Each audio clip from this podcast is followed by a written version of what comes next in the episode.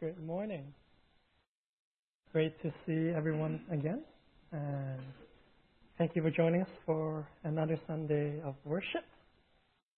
So, so much has been going on this year, uh, 2019. That you go through uh, the news and all the things that are going on, you realize that like last month was a huge month. So much has gone on throughout the month of May. And if I were to summarize the whole month of May in a picture, it would look like this. So these, are the two things that's been viral in the internet. So if you don't know, it was um, the Game of Thrones was having its final episode last month, and there's this thing on Snapchat that everyone has been using, and it's all over the internet about this gender gender filter thing. So you can focus yourself on the phone, and it would transform you into a different gender, whether maybe from a female to a male and a male to a female, or if you want to look even more manly as a male, you can go on that filter and it adds like a beard on you and all that, right? So, so this has been the talk of the town for for quite quite a whole month, and there's something crazy about these filters that you can do all sorts of stuff with filters, and and so you can see like you can have a normal guy, and then you can turn into a female or turn to male. And my my small group was obsessed with this too. Like they were actually playing with it all the time, and and and I wasn't trying to be a jerk and put our own people we know with their filter photos. That's kind of a little uh, inappropriate, but. Uh, but yeah, just the idea of filters, right? And this is this is not it. Like there are some really crazy filters out there. And in China, there was a news report saying that uh, there are people that use filters and transform themselves. You can't even tell they're actually that person. And so there's all these um, internet streamers online.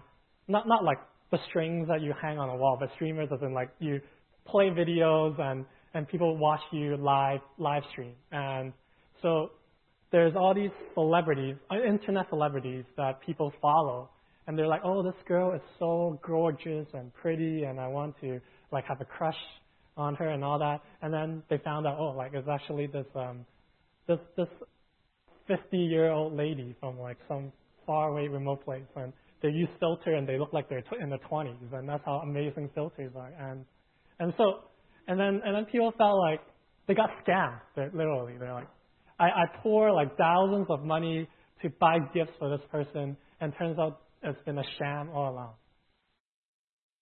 Like, can you imagine? Like, you you have something you really invest into, and then at the end of the day, you're like, it was just a, a hoax all along. Kind of like a Fyre Festival that happened not too long ago. And so, as we think about it, it's kind of like that in the church community sometimes. That this is a church in Belgium, or is an arts of a church. So on the outside, it looks kind of like a church, and all the contours and and the shape looks like a church. But when you look at it, it's all hollowed out. Like there's nothing in it. It's just a skeleton, and, and it has no infrastructure, no nothing. It's not like really a place that you'd go worship into. But sometimes it's kind of like that. Our church, or, or not our church per se, but churches can live under this illusion of filtering itself so that on the outside we would look like we're beautiful, attractive, welcoming community. And so people come and be like, oh, like this is amazing, and oh, the worship is great, and the people are very friendly to me.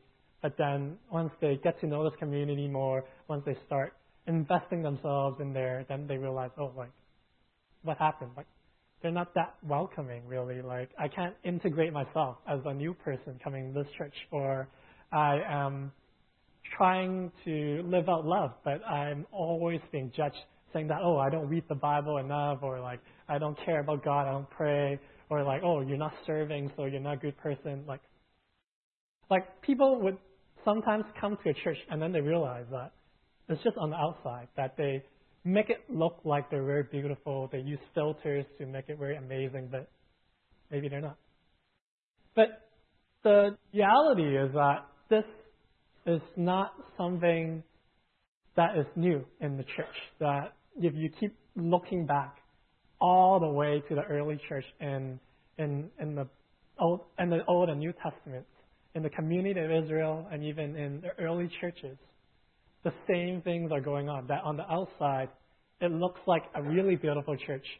People are nice and giving and friendly, but on the on the bottom, there's a lot of conflicts going on, a lot of ugly things that are kind of swept under the rug that they don't talk about until you're part of it. Then you realize like, this is not the community that I knew. Like, what is going on here, right?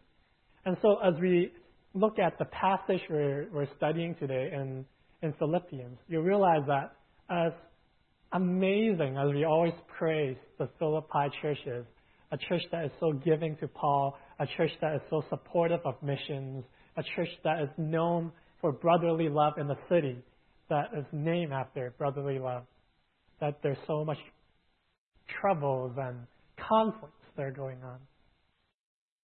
And so this is how Paul talked about in the closing remarks to the church of Philippi. Rejoice in the Lord always. I will say it again, rejoice. Let your gentleness be evident to all. The Lord is near. Do not be anxious about anything, but in every situation, by prayer and petition, with thanksgiving, present your requests to God. And here's the big one. And the peace of God, which transcends all understanding, will guard your hearts and your minds in Christ Jesus. And so, as Paul is trying to encourage this church, as they try to speak to this church while he was in prison, it sounded like, oh, like this church is great and they should just keep going and all that, but that's not the case. And this is something that really irks me all the time, that a lot of times people throw in these passages in the Bible and then they just assume they can just take it on face value and then just start throwing Bible verses and people will be like, like, if you pray, you'll have all that peace and amazing. But people tend to give people Bible verses without context. And, and, and, and it just it wasn't meant to be encouraged that way. And then, and then it drives me crazy when people do that. And so to understand this passage, then we need to go a little backwards and at the beginning of chapter 4. So Paul actually told them, be in the same mind. Be in the same mind. And the reason for that is the letter to Philippi is not just a thank you letter. It's also a letter trying to counsel the church leadership because they're going through a lot of conflicts, a lot of unnecessary conflicts. And so if you read into the text, you realize that there are two really strong, prominent female leaders in the church, Euodia and Syntyche. And they are the ones, kind of like the deacons of the church, looking after the well-being. And if you read between the texts, you realize that Paul is alluding that these two people are fighting within the church that there are disagreements in leadership, that there's some things that they don't see eye to eye with. And so, as a result, Paul is trying to tell them to be in the same mind. Be in the same mind. And, and that's not just saying like the whole idea of the Chinese mentality, just like pretend nothing happens, think on the same goal, get to it, we'll get there. Just work hard enough, and then you get there. Like, do you, do, do you remember like when, if you're part of a Chinese culture, the first thing that people would tell you when things don't work out, you'd be like, just try harder. If you don't try 100%, try 110 and see what happens. And then things will work out. If you try five times, that, that didn't work, try five more times, and then eventually it works. Right? But that's not what Paul is trying to tell them. It's not so much about just working harder and pretend nothing happens. But the word being in the same mind in the letter was actually talking about empathy. It's to understand why the other person is thinking the way they're thinking. That at the end of the day, a lot of times, even at our own church, right? Maybe we're trying to get to the same goal. Because of our upbringing, our personalities, our, our knowledge about things that we might try to get at to that goal differently. And the most prime example is whenever I go and eat dim sum with my family, and, and this is this happens all the time. So a dim sum dish, or like, okay, we're Chinese, so there's not one, there's like 50 dim sum dish on the table. So they try to feed us, and and so you know how there's this tradition in Chinese dining culture that you're not supposed to put your chopsticks over a bunch of dish to get to the other side to pick something up, right? And and so and so it's not polite. But it's a practical thing, and, and I'm just trying to be practical. Like I, there's a dish over there, and and and this does have a turntable, and and so the most intuitive way is just leap over and take that thing, right? And and then I'm sure some of some of you guys can resonate with me. Like that's what you do. But then my parents were like, that's not the way you do it. You're supposed to ask the person across kindly and say, Can you pass that dish over? And then you go pick it up, right? But then you're like, That's so much work. Like, I'm not to bother asking that person. But at the end of the day, all you're trying to do is get the, get the dim sum. So, so, so things like that do happen, and this like more of a remote experience. But there are things you know in your church. I'm sure you can reflect and know there are instances where you try to do something and you get into these conflicts because people just don't agree with the way, the methodologies as to why things are done the way they are, right? And so as a result, we sometimes say we are family here. And so I just want to resolve our differences, but the church would be like, but we don't do confrontations here. And so you just do a Pikachu face and you're like, what? And so so it makes no sense when, when we said the peace of God, which transcends all understanding, will guard your hearts and your minds in Christ Jesus. And so, does that mean if we pray, if we do things, then we'll have peace? I'm sure that's not what Paul's trying to say here. It's about the idea that if you ever get into relational conflicts, not anything, just relational conflicts, that if you pray before God to seek His guidance, to seek humility, to seek empathy, then that peace of God would come, would transcend your understanding of the situation, of your own methodologies, the understanding of your pride over other things. That you will be able to live out like the mind of Christ Jesus. That's why harmony does not always mean no disagreement. That in order to live out harmony, sometimes there will be disagreements, and it is rather how we resolve these disagreements that we live out the heart of being a Christian. And so, as we go into this passage, we, talk, we looked at the encouragement that Paul is trying to tell us it's also trying to remind us this idea that the church is our home, is our spiritual home. And so, if we see this church as our home, then there's something that we need to give relationally, that there is a need for investment to put our heart out there. But I'm sure most of you know that the moment you put your heart out there, you become vulnerable and you'll be disappointed. You'll be trampled over sometimes. You'll be uh, rejected sometimes. And these are things that, as normal human beings, you would not want to experience.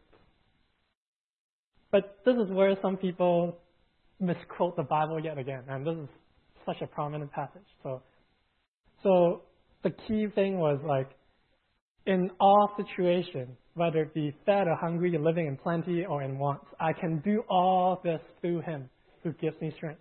And so hear all these Christians start trying to comfort people or trying to encourage people by saying that they can do all things through Christ who gives me strength. Like literally all things according to them, like not just according to Philippians, but like yeah, or, or, or whatever, destroying the universe, or like like this guy, like backflipping, right? Like I'm not going to say I can do all things through Christ and then I can start backflipping. Right? No, I'm not going to do it. Like, if you want to see backflips, ask Matt. I can't do it. So instead, like, I'm not a robot. Like, only robots can backflip. I can't backflip. Like, what do you expect out of me? I'm just a pastor to get injured all the time. So, so the point is, no one would ever run away from a home. I'm going to repeat that one more time, just so you understand. No one ever runs away from home. And the moment they do run away from home, it's because it's not their home anymore. They don't see it as home anymore. And so, a lot of times when we see people leaving the church, not just this church, but church in general, it's because they don't see church as their spiritual home anymore. There's something that is missing. That no longer do they see they can be the way they're created to be and not feel pressured or judged or, or, or even ridiculed. And so, when Paul is trying to encourage the church of Philippi, he's trying to say the same thing that if the church is meant to be a spiritual home, then it should be like a like an any other home, that it will get messy, that things do get out of hand sometimes, and conflicts do happen. But if it is really your home, you'll never run away from it. Rather, you'll do your utmost effort to make love work in a pile of mess. And the church that I've ever been to, the best church that I've been ever been to, is a church that is so chaotic. Like worship was all over the place, like pots and pans, and then people were like running around, like children going all over the place, and then like distractions all the time. But at the end of the day, you can see love happening. Like people do love one another. Like no one ever judged another person, and they see you can see that love living out. You can see the care living out in the midst of all that. It's not about how beautiful the sanctuary is. It's not about how amazing the program is. It's not about how efficient the structure is, but rather people were able to live out love in the midst of the structure, in the midst of the limitations that they have. And so, church is not intended to be a perfect place. And if you ever find that perfect church, please don't go there. Because the moment you show up there, it won't be perfect anymore. It's not just to you, but if things are perfectly balanced, just as all things should be, then if you add one more thing, it won't be perfect. It won't be balanced anymore. And so, let, let's stop dreaming. Like, there's no perfect church on earth, and we will never be a perfect church. But that's not what God is calling us to be. Not to be a perfect church, but a church because of its imperfection, that we can live out that love. And so, if the church is then meant to be our home and there's no perfect church, then naturally it should be messy. There would be a lot of mess here and there. But it's because we have Christ Jesus that we can live out love in the midst of this messiness. That even though we might see all these problems in the that we have complaints about our church, we have disappointments in our church, we have arguments with people in our church. But if we can see through that and see Christ and lean on Christ, not on our understanding, then we can let love seep through and be shown to the world. And that's something that's really attractive to the world outside. That it's not because we're perfect place. Because if we try to be perfect, they would just try to poke holes and, and, and figure out which part of it is imperfect. But if we be authentic and show the world that we are not a perfect place, but it's because we're not perfect that we can still live out love, that the world would be attracted to this church and to the Christ that sustains this church. And which is why if you look in the whole book of Philippians, if you look at all these misquoted Bible verses, everything in the whole book of Philippians is rooted in the central idea in Philippians 2, on the idea about being humble to one another, just as Christ has shown his own humility. That his identity with God allows him to not be the perfect God, but take on the human form so that he can take on suffering and even death on the cross for the sake of the sins of this world.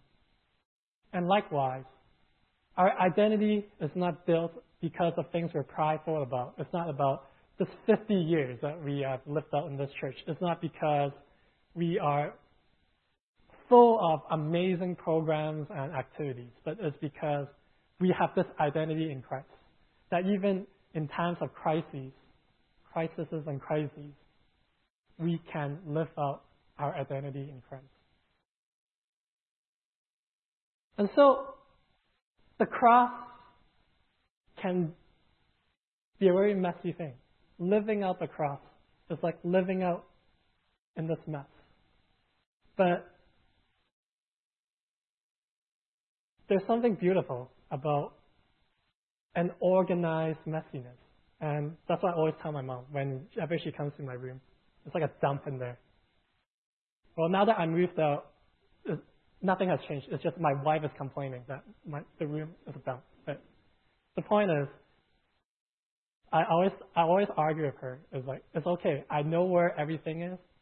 There's an organized messiness in there that that is functional and it works. And I think that's what church is kind of like. That it's supposed to be a messy place, but if we work together and have that connection and relationship and love, that even in the midst of messiness, there's that beauty inside. And so as the worship team come up and lead us in a few songs of response, I guess you can tell there's something up here. And if you have been to my messages, you know I like making people come up and do stuff. So that's what we're trying to do. Uh, we're trying to draw our own messy cross. There is a canvas up here, and there's some paint down here and some paint brushes. If you feel ever led by the Spirit or if you're interested, I'd like to invite you to come and add your own stroke to this cross here. And that's kind of like our community, right? We're all unique individual coming with our own beauty and also our imperfection. But in the same time, when all these imperfections come together, if we can only see the imperfection, then we can only see the mess. But if we see the beauty coming together under the filter of a cross, then it's something that we can praise and we can reflect God's glory to the world around us. And so maybe you might feel it's, uncomfortable to pick up a brush and and, and, I, and I know some artists, if you don't have water for them to clean the brush, they get very uncomfortable. But it's okay. Just live in the mess and try it out. And the only thing I would like to ask is, please don't mess up the sanctuary. You can make a mess on there. like, I don't mind getting fired in the church, but I don't want it to be because I leave a mess on the sanctuary. I want it to be something more more a greater thing I can brag about. I, I, I, got fired because of something theological, not because I leave a mess. So, so yeah, so we'll have a time of reflection and response, and feel free to come up if you feel led by the Spirit.